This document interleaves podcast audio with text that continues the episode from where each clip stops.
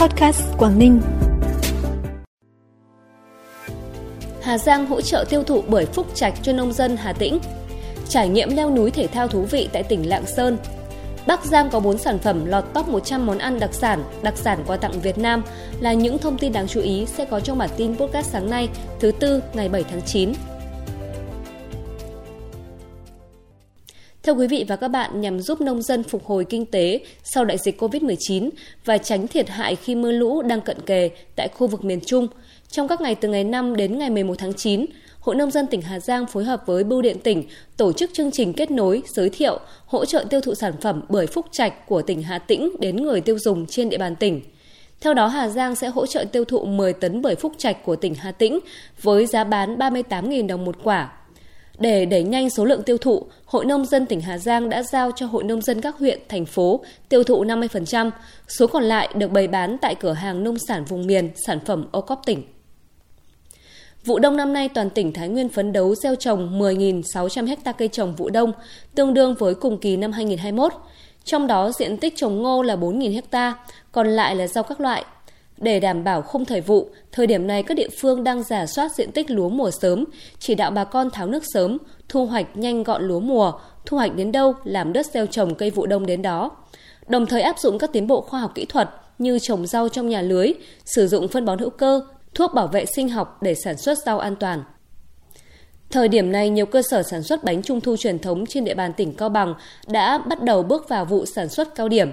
Để đảm bảo thị trường Tết Trung thu ổn định, lành mạnh, lực lượng quản lý thị trường đã tăng cường kiểm tra giám sát chặt chẽ việc sử dụng nguyên liệu, phụ gia thực phẩm và điều kiện vệ sinh an toàn thực phẩm trong sản xuất, bảo quản bánh trung thu, tăng cường kiểm tra ngăn chặn, xử lý các vi phạm về sản xuất, buôn bán hàng giả, hàng nhái, không rõ nguồn gốc xuất xứ, hàng kém chất lượng với các mặt hàng như rượu, bia, bánh kẹo, nước giải khát và đồ chơi trẻ em đồng thời xử lý nghiêm các hành vi vi phạm và công bố công khai tên cơ sở, địa chỉ, hàng hóa vi phạm trên các phương tiện thông tin đại chúng.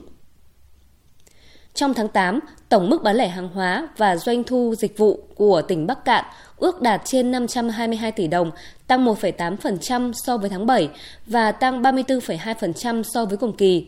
Nhóm hàng có mức tăng mạnh nhất so với cùng kỳ là xăng dầu, các nhóm hàng khác tăng nhẹ lũy kế 8 tháng năm 2022 ước đạt hơn 3.893 tỷ đồng, bằng 61,8% kế hoạch. Bản tin tiếp tục với những thông tin đáng chú ý khác. Tính đến hết tháng 8, sản lượng khai thác gỗ rừng trồng toàn tỉnh Quảng Ninh đạt cao với 483.959 m khối, bằng 129,7% so với cùng kỳ. Sản lượng khai thác gỗ tăng là do diện tích rừng trồng từ năm 2017 đến nay đủ tuổi khai thác.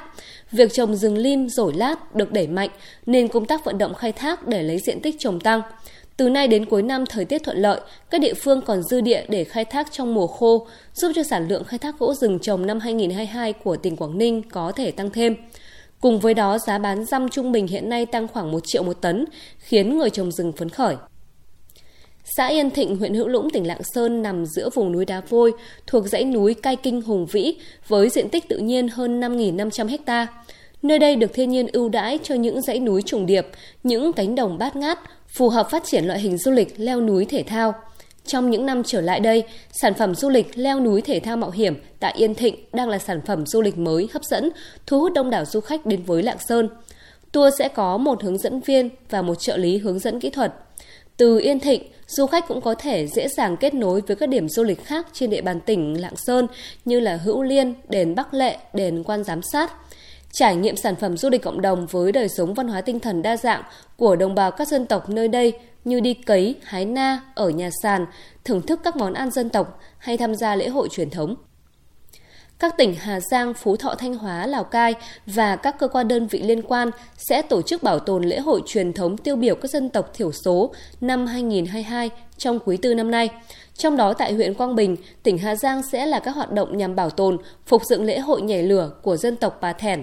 Tại huyện Thanh Sơn, tỉnh Phú Thọ sẽ là các hoạt động nhằm bảo tồn, phát huy Tết cơm mới của dân tộc Mường. Tại huyện Ngọc Lặc, tỉnh Thanh Hóa sẽ là các hoạt động nhằm bảo tồn, phục dựng lễ hội Mường Lập, lễ hội Mường Đòn tại huyện Thạch Thành của dân tộc Mường. Và tại thị xã Sapa, tỉnh Lào Cai sẽ diễn ra các hoạt động nhằm bảo tồn, phát huy Tết cơm mới của dân tộc Giấy. Bắc Giang có 4 sản phẩm được Tổ chức Kỷ lục Việt Nam lựa chọn vào top 100 món ăn đặc sản và top 100 đặc sản quà tặng nổi bật của 63 tỉnh, thành phố. Theo đó, gà đồi Yên Thế và bánh đúc Đồng Quan được chọn vào top 100 món ăn đặc sản Việt Nam. Cam Bắc Giang và chè Bát Tiên vào top 100 đặc sản quà tặng Việt Nam. Từ đầu năm đến hết tháng 8, toàn tỉnh Hải Dương có hơn 8.000 người nộp hồ sơ hưởng trợ cấp thất nghiệp, tăng 27% so với cùng kỳ năm trước. Trong đó có hơn 7.000 người đủ điều kiện được nhận quyết định hưởng trợ cấp thất nghiệp, tăng hơn 11% với tổng số tiền được hưởng là hơn 154 tỷ đồng, tăng hơn 19%. Trong tổng số hơn 8.000 lao động đề nghị hưởng trợ cấp thất nghiệp, có tới 87% số lao động không có bằng cấp hay chứng chỉ nghề. Số người đề nghị hưởng trợ cấp thất nghiệp tăng chủ yếu là do nhiều lao động chuyển việc, làm đơn đề nghị hưởng trợ cấp thất nghiệp trước khi tìm được việc làm mới. Nhiều doanh nghiệp giả soát đánh giá hiệu suất làm việc của các dây chuyền, nên một số lao động không đáp ứng được yêu cầu và bị sa thải. Trước khi khép lại bản tin, xin mời quý vị và các bạn cùng cập nhật thông tin thời tiết. Ngày hôm nay, khu vực phía Đông Bắc Bộ sẽ có mưa rào và rông vài nơi. Riêng khu vực ven biển và đồng bằng, chiều tối có mưa rào và rông rải rác, gió nhẹ. Trong mưa rông có khả năng xảy ra lốc, xét và gió giật mạnh. Nhiệt độ thấp nhất từ 24 đến 27 độ, vùng núi có nơi dưới 23 độ. Nhiệt độ cao nhất từ 30 đến 33 độ, có nơi trên 33 độ.